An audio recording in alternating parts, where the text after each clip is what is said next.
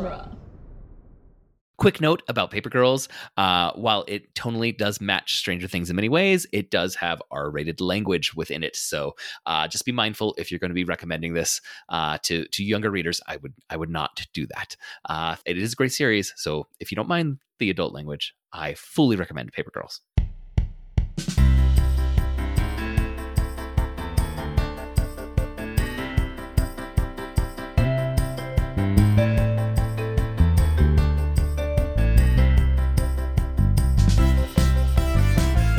Everyone, and welcome to the Protagonist Podcast, where each week we look at a great character in a great story. I'm Joe Dorowski, and this week we're discussing Erin, Mackenzie, KJ, and Tiffany from the comic book series Paper Girls. And joining me for the discussion is returning guest Norman Mitchell. Welcome back, Norman.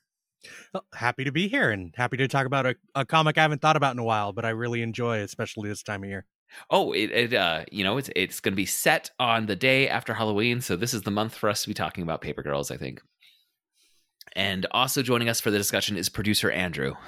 Yes. This is one of those examples where we had a guest asked to do a comic book series that I was like, I haven't read it. It's been on my radar. I, I can get my hands on it. And then Andrew was like, I've read it. I'll join the discussion. so you were already pre- prepped. Nice, nice. Norman, like I just said, this is one that you had requested. So, what made you want to talk about Paper Girls? So, you had asked me uh, if there was any comics I wanted to talk about because I. Side, side note, my my agenda is just constantly to get Joe to talk about anime on the Protagonist podcast. So I, I reached out about an anime, and you asked for a comic book, and I looked at my shelf and I saw Paper Girls, and I hadn't thought about it in a while, and I remember really enjoying it, and I kind of wanted an excuse to revisit it. So this was as good as any, and I remember the last few pages of this comic really clearly. So I figured it probably was something interesting to talk about around Halloween.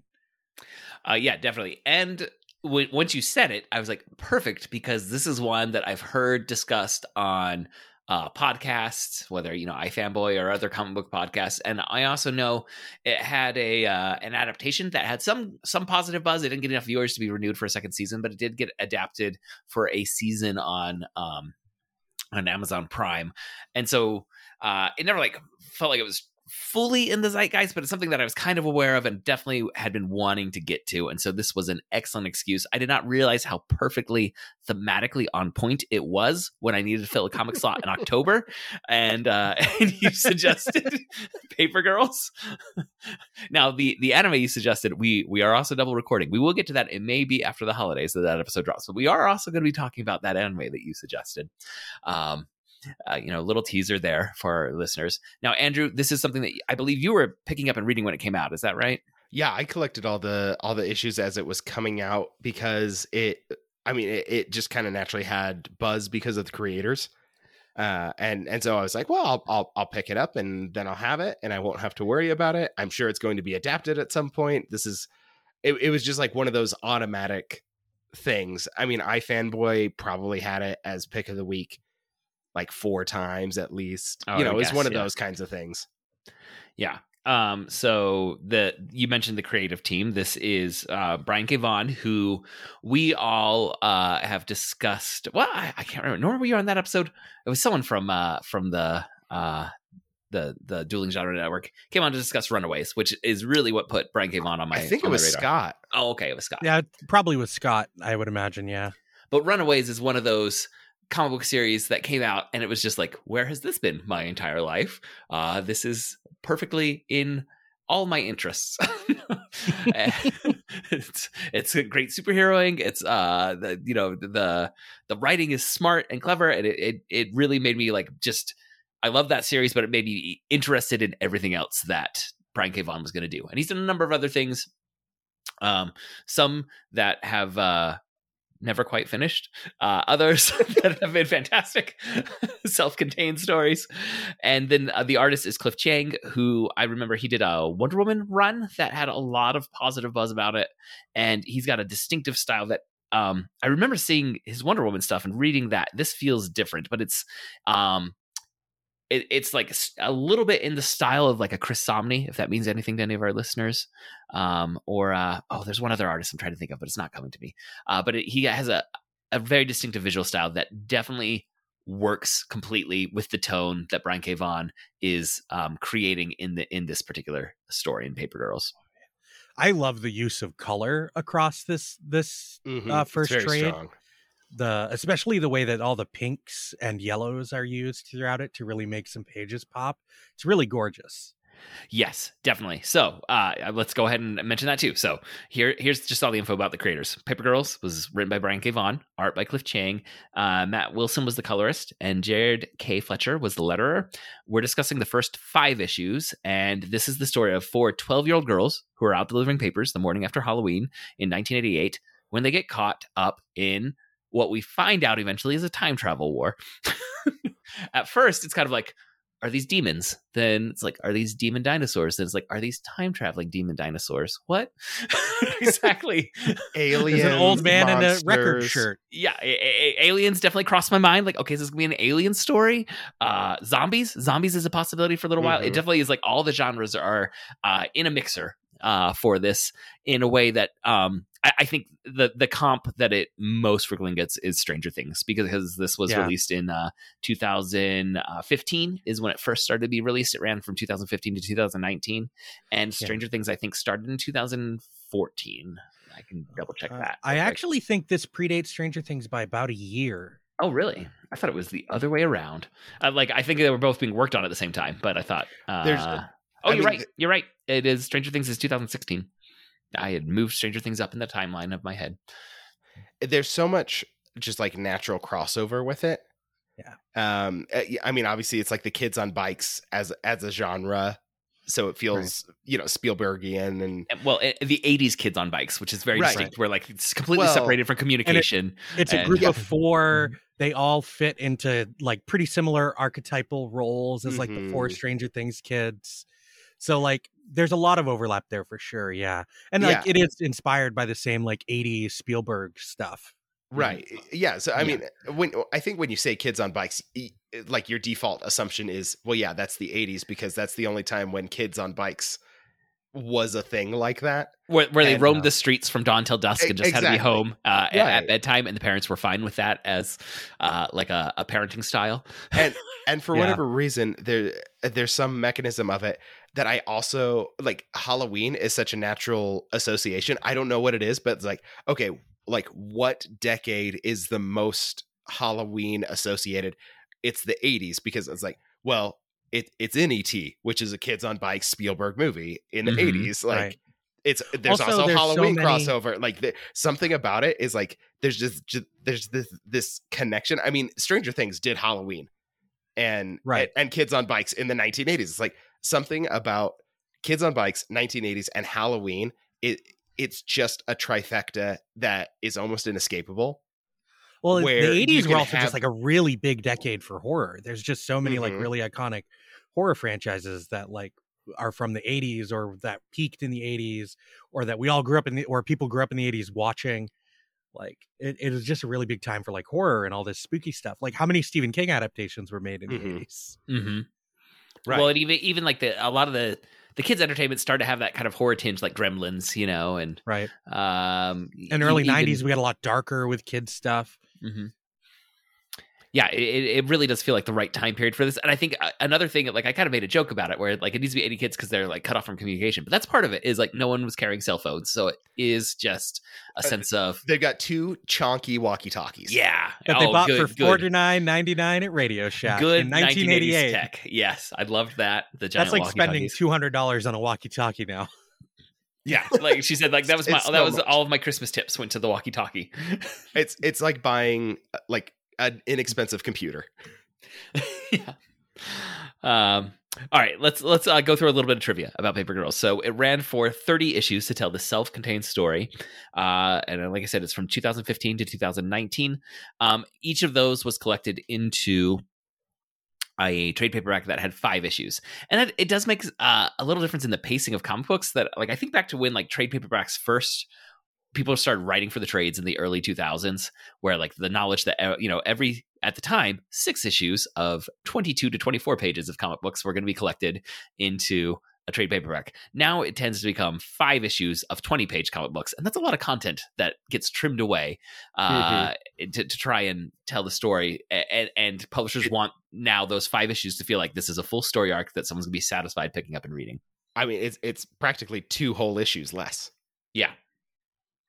Um, yeah, because the page count has gone down. Prices, of course, gone up. Though I will say, for uh, Paper Girls, these the trade paperbacks were ten bucks for five issues, which is a very reasonable pr- price. Mhm. But they also put together a an omnibus collection of all thirty issues that is only, I think, on Amazon thirty dollars. I saw, and that is an amazing price for a thirty issue collection.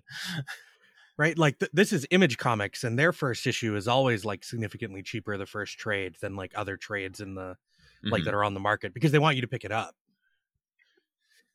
yeah and and i so i was i was just thought it was very reasonably priced um for for it, even as there is a legitimate complaint about like the with everything like the rising inflation is pricing out Mhm. you know casual fans of things uh but this is one that if, if your library doesn't have it it's actually not terribly overpriced to get all 30 issues right now um, in 2016, Paper Girls won two Eisner Awards, Best New Series and Best Penciler. In 2017, Wilson won an Eisner for Best Colorist and Vaughan for Best Writer. And those were kind of like uh, for their creative output during the year, not specifically solely for this series, but they were both working on this series in that year. And then Wilson won another Eisner for Colorist in 2019. I'm just going to guess like Wilson and Jordie Bellaire just trade the Eisner for Best Colorist uh, every year. I need to go look that up, but it feels like those two are like just the top of the game for for right now. Um, an eight episode TV adaptation based on the comic book series premiered on Amazon Prime in 2022. Unfortunately, it was not picked up for a second season, despite very favorable re- reviews uh, when it came out. And I um, didn't even realize it came out. yeah, I don't think it was promoted super well. And also, I'm not sure like how many, how does eight episodes of television go to these five volume, uh, five issue volumes? Like, is it two two volumes became eight episodes, or is it Mhm. did they stretch these five issues into eight episodes? I don't know. I haven't watched it yet. i have not either I, I i haven't i don't know anything about the show really And I mean, this is just the shame of the streaming world. Is like knowing that it was canceled after one season. It's kind of like, "Ugh, do I ever want to go? Like, there's so much media out there. Do I want to go invest in it? I mean, I really liked these five issues I just read, and I looked at the uh, the promo images. I'm like, oh, it looks like the visually they captured a lot of the vibe of of this this comic book series. So I think I would like it, but I'd also be, you know, feeling left hanging at the end. right I mean, if if five years from now it has a massive resurgence, then you'll watch it because it's the zeitgeist. But outside of that, you know, like how much are you willing to watch if it's not part of a larger conversation, you know, Mhm. socially and everything, especially for something that it's like, oh well, it, its initial window passed, so it'd have to be like it came back into the into the cultural conversation. Yeah. And and just knowing that there it's an in, you know essentially an incomplete story, I doubt it's ever going to circle back you know into the the cultural conversation. Which the streamers are doing this to themselves when they do this, right and they don't tell anyone what any what like ratings are or like their viewing numbers so we don't even know what it would take for a show to get a second season it's all very it's very arcane and obscure Yeah. Um, hopefully it's some some of the changes that are coming about because of the the writer strike, but you know, at least other creatives are going to have some more in, insights, even if it's not publicly shared, about what is actually happening in the little black box of these streaming numbers. yeah Uh, any other trivia that anyone has that you want to share? Any randomness that you've encountered about Paper Girls? No, no All right. Well, before we move on to the summary, listeners, we want to thank you for downloading this episode and for listening. And we especially want to thank those of you who support us on Patreon. If you'd like to support us financially, we invite you to go to patreon.com slash protagonist and support our show with at least a dollar per month. All supporters on Patreon at any level receive access to our special quick casts, which are shorter episodes in which we talk about the media that we're consuming that we're not yet covering as full episodes of the podcast. If you want to hear our thoughts on the Batman and the Flash, the uh, the September Quickcast has all of that for you. and all patrons who support us with five dollars per month or more get to choose a topic for us to discuss. Just the September Quickcast. It it has a different flavor than our than a lot of our Quickcasts. it's it's it's one of the uh like it it has so few things that we talk about, but we talk about them in greater depth than usual. Yeah, I, just a little teaser for our listeners. I had COVID and was looking for something to distract me, and I was checking the time on some shows as I was just like dying in bed, like something distract me. Why is this so long? but we're we're not going to talk about that here. We're going to talk about Paper Girls. All right, uh, in Paper Girls, Erin, uh, who is I believe twelve year old uh, girl, she has a strange dream with a black apple. And apple uh, symbolism is going to be very prominent in this series. Uh, with a black apple on an astronaut with wings, her alarm goes off very early in the morning, and she goes to complete her paper route. Erin uh, lives in a suburb of Cleveland called Stony Stream. It's the morning after Halloween, and she encounters a group of teenage boys who are still out and they harass Erin some, but then a group of three paper girls arrive and the boys leave. The leader of this group is Mackenzie, though she goes by Mac, and there's also KJ and Tiffany. These paper girls always ride together the morning after Halloween because crazies might still be out there. They invite Erin to join them and then split into pairs. Mac takes one of Tiffany's walkie talkies and rides with Erin. Mac smokes. She's the tough rebel of the group. She offers a cigarette to Erin, who refuses. Mac has an our routes, our rules attitude, while Erin is very much of a stickler for doing exactly what the publisher has told them to do on their routes. A police car stops them and questions Mac about broken windows in the area, but Erin vouches for Mac. KJ calls out over the walkie talkie saying they need help. People have attacked Tiffany. Mac and Erin race to help and they find Tiff's clothes, like her, her, the knee of her jeans are torn and her knee is bleeding. They say three guys jumped them and they actually have stolen the walkie talkie which, as we mentioned earlier, was a very expensive walkie-talkie for for them. Tiff says it wasn't the boys from earlier. This was uh, some people who uh, were speaking a weird language, but not Spanish. Uh, they're going to ride through a development of new houses and sneak into one that has weird sounds and find a strange capsule down in the basement, like a uh, almost like a space capsule kind of thing. It's like flesh and metal. It looks really gross in places. Yeah, the the like fleshy metal aesthetic makes me very uncomfortable throughout this yeah. comic book series. It was it was like the thing that I found the least uh or or like the most disconcerting. I was like i don't like that. Yeah like um guardians of galaxy volume 3 played with the fleshy alien technology kind of situation but in a way that was very bright and bubbly. This does in a way that's body horror. Well it's all like it, it's like flesh colored it's it's you know like pink and and i don't know. And it yeah, looks it, wet and tacky. And, yeah, uh, it, like like chewed bubble make, gum. Yeah, well, weird sploric sounds are going to come if you touch it. You know that. Uh, mm-hmm. Uh, so they they see this uh, thing, and uh, then there's a strange light, uh, flash of light, and they're going to run out of the house and they see the men who took Tiff's walkie talkie and they chase them. They look like they're dressed as ninjas for Halloween. Uh, Mac pulls the hood off one of them and they have weird cybernetic implants and also like a just strange way the, the, the technology and the flesh are meeting here. It's uncomfortable to look at. It, it, it has caused, I would say, what looks to be some swelling. Yeah. Uh, sure. Yeah, yeah. Uh, they were probably given some instructions. You know, you got to clean this with a saline solution, uh, rinse it out three times a day, and they, have done none of that. They just really have just let this thing fester. Uh, you can't tell us what to do. we're teenagers. We're gonna find that out later. It's it's like it's like cauliflower ear all over. yes. So the men are going to run away, uh, and Erin finds that one of them dropped a small black box with an Apple symbol on it that is just an Apple computer logo. Uh, but it's on a very small piece of technology, and that makes no sense for the 1980s.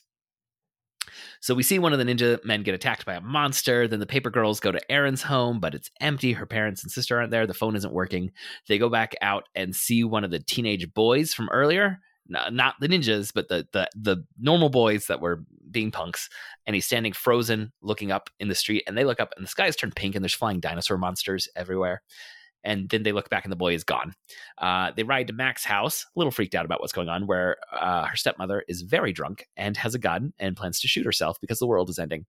Uh, Mac wrestles the gun away from her stepmom, but it goes off, and Erin is shot. And it looks like she's shot straight through the abdomen. This is not uh, you know, the classic uh, spy movie flesh wound in the shoulder that you're going to quickly recover from. Even though that uh, I've heard from doctors that the shoulder is actually one of the worst places to get shot, but they always get shot there in spy and cop shows, and they're fine because there's a lot a good, of arteries there.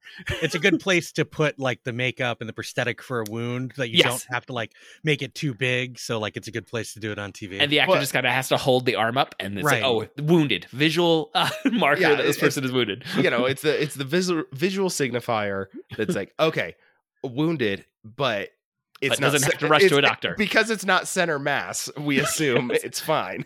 Though, though in reality, I, uh, again, I've heard you may be more likely to bleed out from a shoulder wound than an, a gut wound. well, and I was I assume oh. the leg's actually you know quite bad Yeah. but that's Again, but just that's another like- one where it's like, okay, they're like, okay, shoulder, and but then still. leg. Yeah, yeah. If they're in the shoulder, they're going to be running along but wincing. If the, it's in the leg, they're going to stay wherever they were at, but they're going to be fine. I mean, Joseph, it's sort of like we we covered um person of interest. Yeah. It's sort of like in person of interest, they do a lot of kneecaps, but then Mhm. the people aren't rolling around on the ground screaming. They just go down and they go quiet. Yes. uh, anyway, Erin, uh, this one's a real wound and looks very serious uh, for this.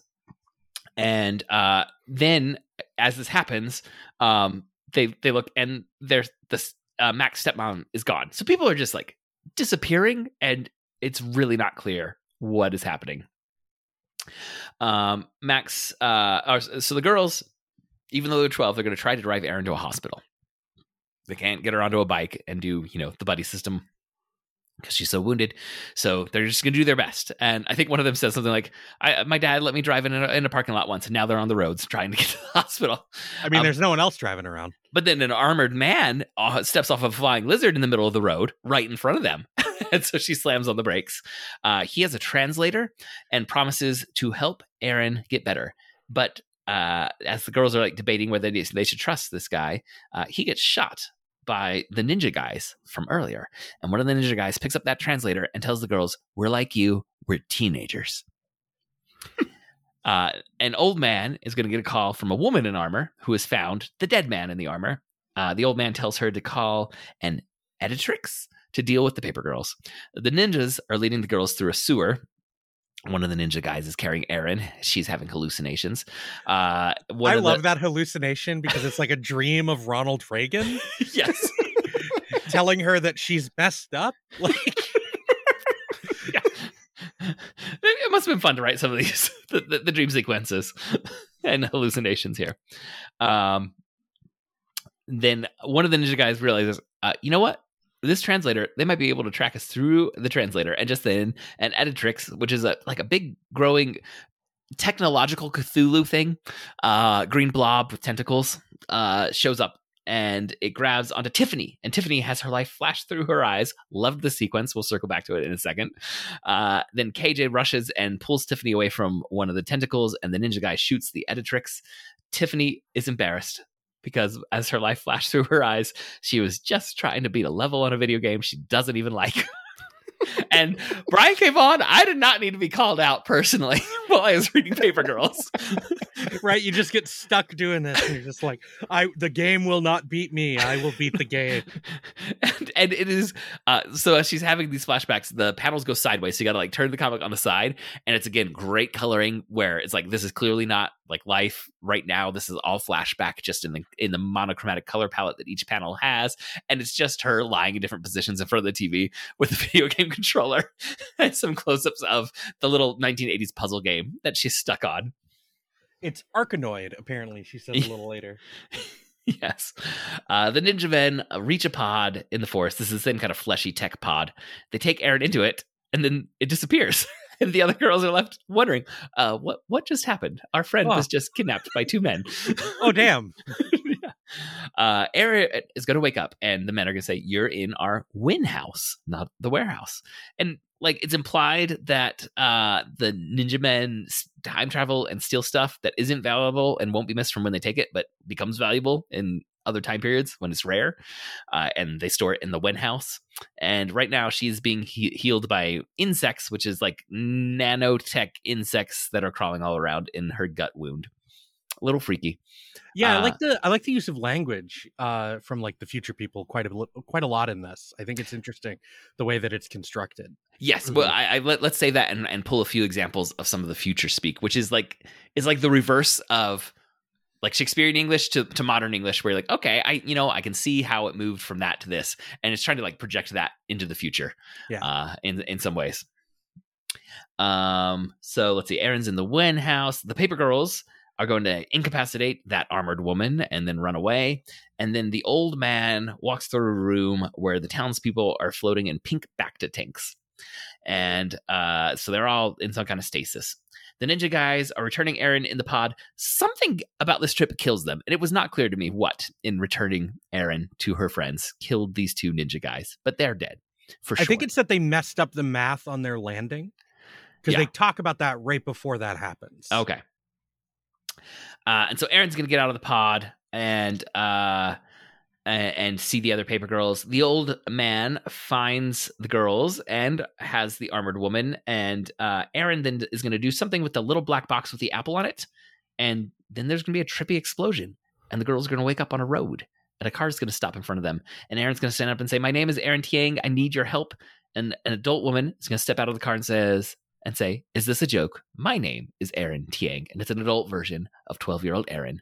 And she has an iPod and, and earbuds in her ears. The end of volume one of Paper Girls. I love that last page. I It's, really it's do. a it's a really good last page. Yeah. Oh, yeah. It- it- like the, the pacing of it, the the way uh, it's a page turn reveal, which sometimes comic book artists, uh, just just in the process of publishing, sometimes big reveals are on like the right hand of the page, and you see it when you're on the left hand page, like reading. You just your eyes have taken in enough of the right hand page that you've seen like the big reveal that oh, it's really the Joker or Doctor Doom is back or you know Right. whatever it is. But this one does the page turn reveal where the bottom panel of the previous page is the woman stepping out of the car and you see the back of her legs saying, Is this a joke? And then the next page, when you turn it, is a full page shot of her just standing next to the car, again with like the marker of the time period being the iPod with the earbuds.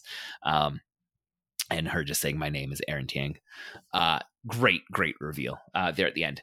Um, so there's a lot I think we could talk about. One thing I just want to get out here I loved the genre blender that this is, where it didn't matter what it was or what like like the tropes are coming from all sorts of different things and and I I've not read the other volumes to know if this all makes sense in the end but as far as like a reader being unsure of what it was that I was reading sometimes that can become very disconcerting and you feel like you can't get a handle something about this the tone all just worked for me I think a lot of that has to do with the fact that these are 12 year olds.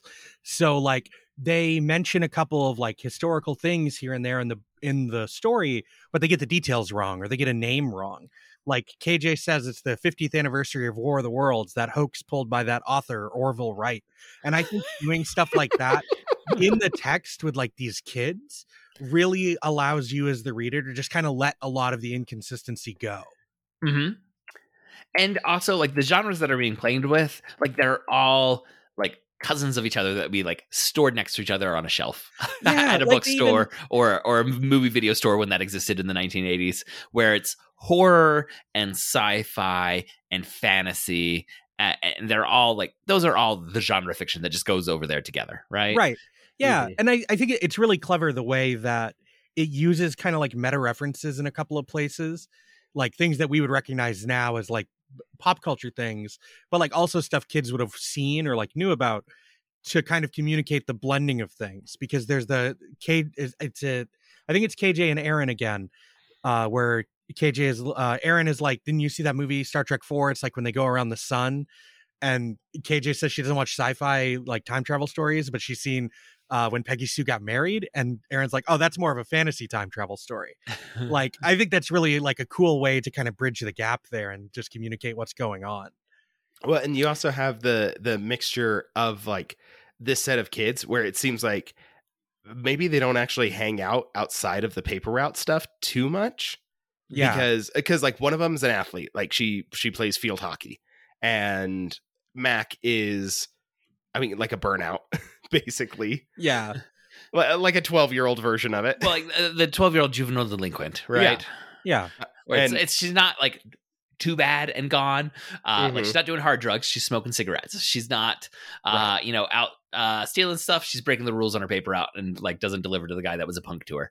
yeah right. but, and then uh, Tiffany seems to be the one like Erin that Erin can relate to as soon as she Mhm. like joins the group. Like Tiffany's kind of between KJ and and Mac. She seems to follow the rules. She's got discipline. She saved up the money for the walkie talkies. yeah she pays attention in school Oh yeah, Uh, and, of and the so ones you- that we've met, Mac would not be saving money for a walkie-talkie. She would not have the No. discipline to to not spend money until she had the forty-five dollars or whatever. Right. she's got to spend Like on in the one of the- right yeah in one of the first shots that we saw with uh with Erin when she's getting ready in the morning she opens that drawer and there's just like stacks of five dollar bills banded up saved Mhm. Mhm. yeah so she's saving up and well and and so it's, that's it's a lot almo- in 1988 too there's like 10 stacks of banded bills in that drawer Yeah, and some of them say ten, not just Yeah. five. Yeah. um And yeah, so it's sort of like a like a breakfast club um kind of grouping where it's like this is not actually necessarily a friend group. Right. Like you don't get the sense that they even hang out that much on their paper routes in general. It's just that they've realized it's safer for them a certain nights of the year like this Mhm. that they should group up. Yeah, so they see each other sometimes for like picking up the papers, and then sometimes they're actually going to spend time around each other, but uh, but they don't really hang out. They don't really know each other that well. I like it almost seems like they are basing uh, they're they're basing their relationship dynamic off of how each one presents themselves. It's like, well, I'm going to be a little rude to you because we're not the same. It's not because I actually know we're not the same. It's because I dress this way and you dress that way. Yeah. Ye- yeah, and I There's think this- oh. projection. Mm-hmm. Mm-hmm. I think that's getting to one other thing that stood out to me. Like before we start talking about the characters, um, the first thing is obviously like the genre blend. It's immediate when you're reading this, where it's like, is is this the alien invasion or zombie apocalypse or or in the end time travel is what we find out. But well, even the on other, the first page, there's like an angel and an astronaut outfit Yeah. to tell you that there's like two things going on here. yes, yeah, um, and uh, the angel of Christa McAuliffe, uh, the the astronaut who had died um, in the Challenger explosion, um, and, and lots of religious imagery. But what I was going to say is, while that genre blend and this kind of like um, wild adventure, where it's like what is actually going on, could be driving so much of this, they do a really good job of like inserting a lot of interesting ideas about uh, class issues, about gender issues, about addiction, about ageism, you know, and about responsibility and maturation, and like all these things are there, and none of them like get harped on for like you know pages on end. But it's like as I stop and think back on these five issues where so much wild stuff happened, there is embedded thematic discussions about a lot of different things, some of which happen very quickly, like just the as the girls introduce each other, like what school they go to, immediately they're making class judgments about one another. Yeah. Like two of them go to private school. Mm-hmm. Um, well, and and throughout the rest of the series, there's more of that sort of stuff with with other topics. So it's not like there's a single theme that I think carries through all the time, but um, I mean, like without spoiling too much, you clearly see that there is time travel involved, and so there is. I mean, if you get into the future, you're going to start to look up what's going on with you. Yeah. What, what And- is the adult version of myself up to? yeah and so they start to you know investigate those kinds of things and and you know there's self-discovery um through all of that hmm That's interesting. I like that sort of stuff. Yeah, and, and it just made me more impressed because I think the the pitch of this is you know could get this produced right. You know, like okay, I, I can see all all those things mixed together and and the the vibes that you're describing in a pitch that is enough to get this made. But what made it more special to me was those themes that were running through it all. Yeah, and in a in a way that never feels like it's trying to really go out of its way to like beat you over the head with it or make it really obvious. Like it's all like pretty most of it's pretty subtle, but it's there very clearly. Yeah, even like um one about like um you know uh sexual harassment. Like there, there's this conversation about uh you know we're going to the woods with these two two boys the the the, the ninja boys that are trying to save their friend, but they're also like we shouldn't be going anywhere with two boys. We know what boys are like.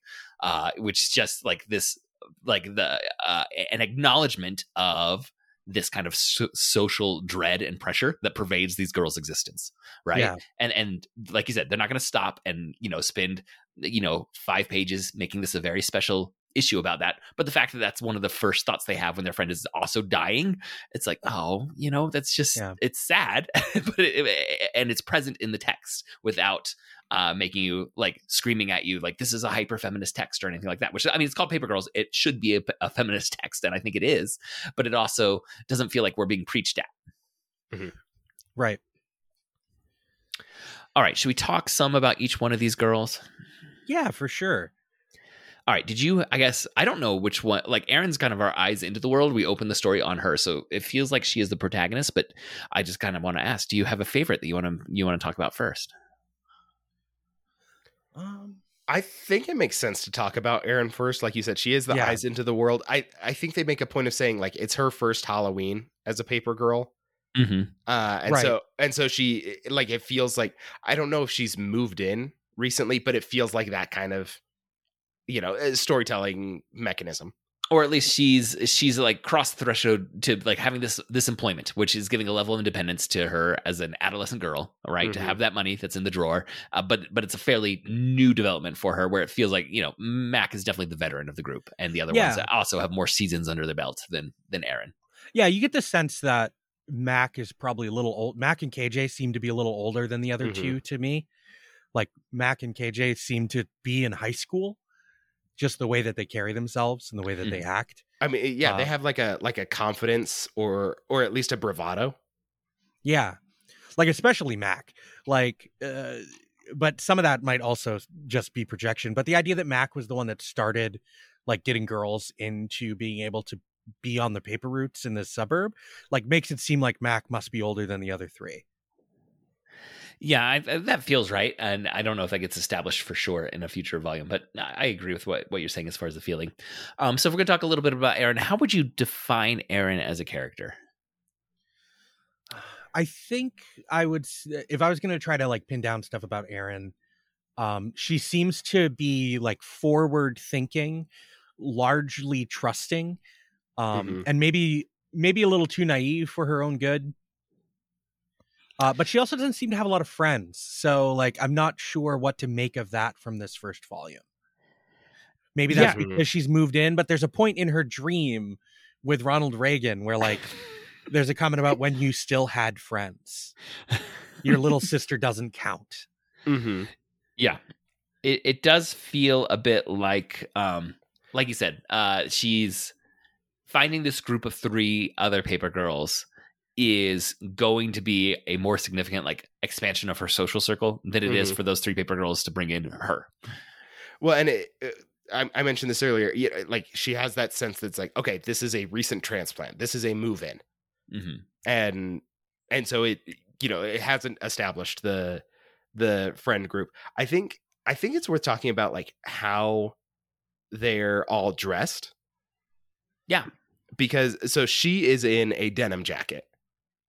And she's the only one in a denim jacket, and that that like means something in the eighties, right? Like uh-huh. like I don't know if she has a scrunchie, but it looks like she would have a scrunchie. Yes, But- and but- she's got like uh the the blouse that's hanging out of a sweater vest Mhm. underneath the denim jacket. Like there's layers that are going on here. Yeah, and so it's like okay, oh, so there's leg warmers. She's wearing leg She- warmers under her Yeah. jeans. yeah, so right. she's got she's leg got warmers. nice white she has shoes. she has a button down shirt, and so it's Mhm. like okay, she's not wearing a t-shirt. She's she's wearing a nice shirt, and she's wearing the denim jacket, but she looks done up, and it's like okay, so uh, like she is clearly like conscientious about how she's dressing. She wants to dress nicely, but she's not. It's not overdone. She is not. Mhm. Um, uh, she's she's not performing in in like 80s terms. She's not a popular girl or like the pretty girl. She is not. Um, oh man, I'm gonna get like all the names mixed up from 80s icons. Um, and I was trying to reference Breakfast Club again. Uh, the Molly Ringwald. Molly Ringwald. She's not Yeah. dressed up like Molly Ringwald is. Mhm. Right. Yeah. She's she's not she's not done up in that way, but she is I mean, I guess preppy might be the the term I'd use. So in um in one of my lit classes, we were talking about the concept of the outsider hero versus the establishment hero. You know, where the outsider is going to use the tools of savagery, lack of civilization to protect civilization. The establishment hero is part of civilization and is protecting civilization from the inside. Uh Erin feels like an establishment hero, right? She's the Mhm. responsible one that's going to follow the rules uh, and do the right thing and try and help people, but always while still following rules. Mac is the outsider hero uh, who just doesn't care, you know, but it's also still in her own chaotic way doing a moral good as she sees it, not as society tells her is the moral good. All right, Nor- Norman, you can help There's us also do like this. another Let- subtle thing with Mac too, compared to the others, is that Mac is riding a boy's bike, Mm-hmm. right. Which isn't very apparent on most pages. But I was just curious about it because I was looking at uh, Erin's bike, and hers looks the newest. hmm Like like she got it for the paper route. Right, like she got it for this job. Um, where the others are like a little more beat up. Uh, Mac's is like the most beat up, and Mac's is looks like a hand me down like boy's bike. Mhm. Yeah, it's got a different Erin's set is of handlebars and the- everything. the powder blue with pink highlights, you know, bike. hmm Right. Uh, but If, she's if the one of them girliest was of the four of them. If one of them was gonna have tassels on the handle, Yeah. it would be Erin's. Yeah. So so Norman, I know like you can give us context with this. If we were gonna try to map on some D and D classes to these characters, I think Erin's in like paladin or cleric territory, where it's like it's got to be by the book. You've got to follow rules. Yeah, I would agree with that. I would say that Erin is is like she's definitely lawful good. Yeah. I, I think uh, Tiffany is like that too, uh, but not to the same degree. Tiffany's like the character that seems to always be prepared. Yeah, she'd be uh, like maybe closer to like a something neutral. Yeah. Mac is a barbarian. Uh, Yes, and and probably chaotic neutral. yeah, yeah. Yeah. Um, and uh KJ's pretty level headed, but I don't know. It's, KJ's the one that's also the sporty one, right? yeah. and so she's willing to like get into it physically. So what, what would be and like a she's like the- fighter that she's is like the a little more of a, but but not like a barbarian fighter, right? I mean, there's a fighter. I don't know. Is There there? is just a fighter. I, I Maybe didn't know Mac that. is a little more rogue, but like Mac seems to have like problems with authority and like Mhm. anger issues. Yeah, I I had thought of Mac as a rogue right off the bat. Yeah, maybe she's a rogue. Maybe she's more just an angry rogue. Um. anyway, I anyway, w- I I just thought of that as like a, a context to try and give these characters where it's like, yeah, there's you know like you know a response to authority. How by the book are they? How how like socially responsible? How personally responsible? Yeah. Yeah, for And sure. I- I, like the way that they like immediately establish a rapport with these four girls so that you kind of have an idea of each of their personalities in a pretty natural way. Like none of the dialogue that they share feels like it's it's like trying to communicate something like outside of the way that these characters would just kind of talk to each other. Mm-hmm. Um and like Erin seems to be like smart, isolated, um but like not from her family, but like from her peer group. Yeah, like maybe she's new. Maybe it's because she goes to like an all girls Catholic school. So like she doesn't have a lot of friends there for some reason. She seems to not have faith in God based on some of her like some of the dream stuff. But But there is major religious God. imagery throughout this Yeah. whole text. So she she Yeah. has like an association. So I'm I'm I'm like on the Wikipedia page looking at the character breakdowns, and they mentioned that she goes to a Catholic school. Um, so there is like a religious background going Yeah. on with her, but she might not be confident in what that means for her. Yeah, there's the in the in the Reagan dream. There's that line. It's like, why would God let this happen to me? And it's like, because you realize the same thing about God as you did about Santa when you were five. And then there's like a wink in that frame. So like it's pretty clear to me that like Erin goes to this Catholic school and maybe grew up around religion, but isn't a believer, and that maybe is part of why she doesn't have a lot of friends. She doesn't associate with them outside of when she absolutely has to for school.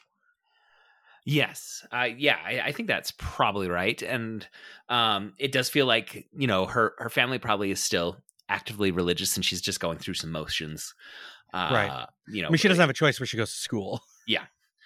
And the uh the religious imagery i thought it was really clever the way it becomes like the forbidden fruit and then taking a bite of an apple and then the apple icon you know for technology Right. you know with the the uh, you know is so laden the old man hippie that uh has all the townspeople in the stasis pods he has a phone that's an apple uh, He's wearing an Apple Records shirt. yeah Mhm. so uh, again i don't know how this all is going to tie together in the next 25 issues after the five that we've read but clearly they're setting up some ideas about religion and modern technology and society and uh I, it'll be interesting to read on and see how well you know the landing sticks but in these five issues it's just kind of intriguing ideas are being introduced to us as readers Yeah, definitely.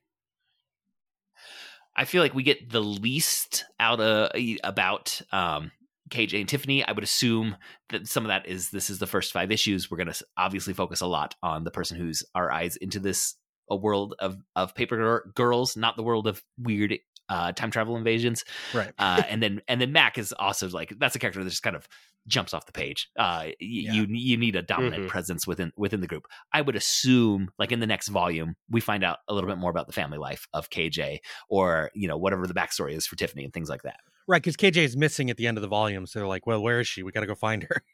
hmm Um, are is there anything else that particularly stands out to either of you uh, about the series that makes it work well for you as a story? I think it just visually works really well with the way that everything's put together, like the way that the the page layouts are done are like really captivating, especially like when Tiffany gets grabbed by that weird technological beholder monster, the Editrix, and relives that video game thing. I think that was a really cool way to communicate like the feeling of being trapped in a replay Mm-hmm. because all of the frame all of the panels are the same size. The way that they're oriented would cause you to causes you to have to shift the book to like really take a look at what's going on. So it, it- you flip through those few pages in like not necessarily a comfortable way because you're going against the way you would maybe like look at a calendar. It's really Well, interesting. and, and the coloring it's like um it's just off-putting enough. Like it's monochromatic but like the hues that are chosen for the flashback they just feel artificial enough that it, it doesn't match the rest of the the coloring that's being done in the book. Yeah um yeah for sure. And like it, i think that like a the combination of like some of the darker tones and then like the real like neon colors just Mhm. keeps drawing the eye. The design of like the like these weird pterosaurs juxtaposed with like the technological armor is just like really interesting to look at i think there's there's just a lot of really really like good visual stuff that continues to push like this kind of blended genre that just kind of helps elevate some of the context or the, the content of what's going on here. I think one of one of the like key images when I think about this series is the like medieval knight armor riding a dinosaur, but also it's clearly like they're shooting like a laser out of a lance. And it's Yeah. like, okay, th- like you're mixing dinosaurs, knights, and and science fiction. And uh, but like I always think about that. Like it's something about that just hits me every time I think about Paper Girls. yeah. I think of that sky. Like the first thing that I Oh, think yeah. of when I think of this story is that like the pink starfield sky after that flash in the abandoned house. Yeah, and for me, like one of my favorite bits was at the end of the first uh, issue when she picks up the the Apple, you know, the Apple Tech. That's like this is the wrong size, and like one of the other girls is like, I remember that symbol and like the giant computers in my in my at my school library. I think that the the the little like iPod size thing Mm-hmm. is actually like a really clever way to communicate before they say it that this is a time travel story. Yeah, because at that point we are very much still uh, assuming zombies or Mhm. uh, some sort of supernatural invasion. Yeah, so like I I think it's a really interesting way like technology has shrunk so much that like of course it looks like really alien and unfamiliar. Like you might recognize the branding but like what the heck is this? Yeah, and and um, you know, for me, like I I was born in 1982, so like I remember the milieu in which this is set and how strange it would be to imagine like the Right. you know that kind of technology and and like you said that has shrunk to to that scale. Like Yeah, I, I'm- mean, I have a similar experience because I grew up in rural New England, so we're like ten years behind the rest of the country. so like, I was I was in elementary school and we still had the big Apple twos like in the in the school library and stuff. Yeah, like I, I'm of that age where I remember a childhood without computers and a childhood with computers. Like I remember both, uh, you know, being part of it. Like it was a big deal when we got a computer in the house uh, that could play Yeah. some uh, Minesweeper and a, a, a very poorly rendered racing game. with 28k dial-up internet. well, the, the internet didn't come at first. That that was a that was a ways away still. Oh yeah, I mean, I remember having a Commodore 64 when I was really young. uh, but yeah, like you said, it immediately for the reader resets. Like, okay, so this isn't a, a zombie story on Halloween night. Like, why is there an iPod in 1988? Yeah, and, and it it made that mystery uh, really interesting, and it still continues to play with all those other genres. But now we know as readers, there's something time travel happening. Uh, you know, as Mhm. part of this, and that becomes the dominant genre. You know, by by the end of the story. Well, and and and it has like it immediately kind of establishes a sense of I I don't know if like mysticism or uh, divinity or religion and technology coming together because of the apple. Mm-hmm. Like it, it, there's so many things throughout the series where it's like, okay, very quickly you see an image and it's drawing enough attention to that to recontextualize that and give you a sense of what's going on. Like seeing future Erin with with the iPod and the earbuds. Like they draw enough attention to the iPod and the earbuds to say, "Oh, this must be decades later." Right, like And- I think and- but it's then probably like, that- 2013 based on con- based on Mhm. the conversation of the two boys earlier. I assume that Yeah. that last page is 2013. and and you have like the the apple in both a technological context but also in in like the religious context Yeah, Yeah, we're we're given it first initially in that strange dream that is again a blend of science, and technology, and religion, where it is, uh, you know, an astronaut in the space race talking about uh, heaven and hell, um, and and there's the a black apple, uh, you know, imagery uh, is is going to be present uh, in the dream. I guess it's a red apple in this one, but it's a black apple and is in the hallucination somewhere. There's a black Yeah. apple. it's a, a black apple in the the Reagan hallucination. yeah. Uh, and again, it's like I don't know yet where this is all going or what Brian K. Vaughan is wanting to say on this, but it's a very interesting mix within this story. Mhm. It- Um, it, it's like taking well and i think this is maybe part of like the the reagan hallucination is like okay we're taking everything that is like potent and powerful in your head and mixing them together in ways that it's like actually these don't necessarily go together and so it's like religion and technology and politics and and you know all of the and, and, you know mythology and and like space but also angels right. Yeah. and and so it's like these are all like potent concepts and they're all floating around your head when you're 12 years old in different ways and then just saying it's like we're just really going to mash them together in in a way that's very uh, like disorienting Yeah, I, and I, I, I feel way more confident in this series knowing that it's like 30 issues and it feels like they knew where they were going with this. Right. Uh, It'd be with- a quick read to like to to consume this and and really like take a look at it because 30 issues is not very much comic. Because one of uh, Brian K. Vaughan's like other w- initially very well received big idea stories was Saga, which is ne- was has been plagued by delays and is still hasn't finished. Yeah, it's on hiatus still. I think. Yeah, it has been for I want to say years um, at this Yeah. point. Uh, and this like if this was just an ongoing or or wasn't self contained to a certain number of issues, I can feel it being like an interesting world. But what is it actually saying? And I I feel confident knowing that it's got thirty issues that it's going to say something by the end. Yeah.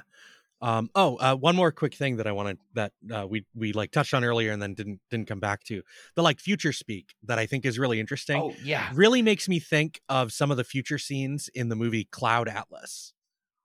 I don't know if either of you've seen that. No, I know not. that was the it was one of the like everyone in Hollywood's going to be a little involved in this Wachowski siblings film. yeah. Cloud Atlas is a weird movie that feels way too long, but has like a few individual things in it that have just stuck with me since I saw it. Uh, including like adding a phrase to things I just say all the time, which is true, true, like because it's a thing they do in the future scenes of that movie. And Mhm. somehow just wormed its way and stuck in my head. But like it's interesting. I, I like thinking about the idea of like language evolution. And there's a certain amount of the way that language is played with here that kind of makes sense, like looking back uh, seven years and thinking about how some slang has changed. It's like Like- I can almost see how some of these would exist like a decade into the future mm-hmm. from when Mhm. this was written. Like uh, one of the future people says something like, "Are you pause?" Meaning like, "Are you positive? Are you sure?" And I just immediately was like, "Oh, that's like sus," you know? yeah like so a lot of it kind of makes sense because a lot of it is just like abbreviation or going back to an earlier slang word and we do that all the time in english hmm right and and some of it's just like okay simplification i think there's uh, there's times in it where it seems like they simplified the conjugation of verbs Yeah. right And in their speak, they do some texting acronyms. Like like whenever he said like the future speak is saying the word "you," it's just a capital U, like you know text speech, which wouldn't matter if this is being spoken on it on the TV adaptation, but for a comic book reader, it stands out. yeah for sure i also like the way that before they have the translator like I don't know if someone has translated the text in this, but I really like the symbols they use for like them talking in their like in their other language too. hmm Like I don't know if it actually means anything, if it's translatable or not. I didn't look that up, but I also just think that that's a really like an interesting choice because it I- does look very consistent. I think it is translatable. I remember when I was reading the the issues in the um in like the letters column in the back. Uh there were conversations sometimes about translating snippets of um of any of the the it, it- I mean coded uh language that you see throughout the book. Um, I, I do like as we're going to be wrapping up. I want to say, in a book that has you know armored knights with laser lances riding on dinosaurs and uh, biological technological hybrid time travel pods, one scene that is going to stick out with me far more because of the emotional heft of it is Mackenzie and her stepmom, uh, and uh like like there was just something raw and emotional in that that felt true to human experience in a way like this whole story is larger than life that grounded it. Having having moments like that grounds this strange absurd almost dada-esque genre story um where it's kind of like anything goes but then you get these moments that really do truly ground it and make you care about these characters Yeah, and it it's like it's pretty dark, but then like at the end of it, it's like she clearly cares about her stepmom. Yeah, definitely. Yeah, it's not, it's not necessarily a healthy relationship, but it's a strong relationship that's there, and they they seem to want the best for each other, even if they don't always know how to help each other achieve that. Right. Uh, any final thoughts about Paper Girls, No, I think that was it. Andrew? I, I'm good. All right. Well, listeners, that is going to wrap up this episode. Thank you for joining us. For show notes and links to all the other great dueling genre shows, you can go to duelinggenre.com. Also, please subscribe to the Protagonist Podcast in your podcast app of choice, and please leave us a review. That really helps us out. We'd like to thank Scott Tofty, uh, Scott Tofty, who composed our theme music. Norman, do you have anything you would like to plug? Uh, at the moment, uh, no, actually, I think I'm I think I'm all set. For any listeners who have not gone to enjoy it, I will plug your Lord of the Rings minute, which uh, could be a small amount of listening pleasure for anyone. just a just a tiny bit of listening A- a, simple 800 some odd episodes, right? uh, seven forty-five, I think. where uh, you dissected the Lord of the Rings extended edition films one minute at a time per episode of your podcast. it has uh, long been over at this point. Like it's, it's been three or so years, But it, but it's longer. pure evergreen content. Oh yeah. I mean, it sounds like there. it sounds like it's time to go back again. Oh well. We, we talked it. we talked about the Hobbit movies on the on the Patreon. Not, not for- by minute. not by minute. We we broke those up into two parts each. I think. Are, are you are you going to be uh, tackling the Amazon Lord of the Rings series one minute at a time? No, uh, we did a Patreon review of the first season though. Right. Uh, we did that as well. And whenever the second season comes back, I'm sure we'll do that as well. All right. Well, that is going to wrap up this episode. Thank you again for listening. We'll be back next week to discuss another great character in a great story. So long.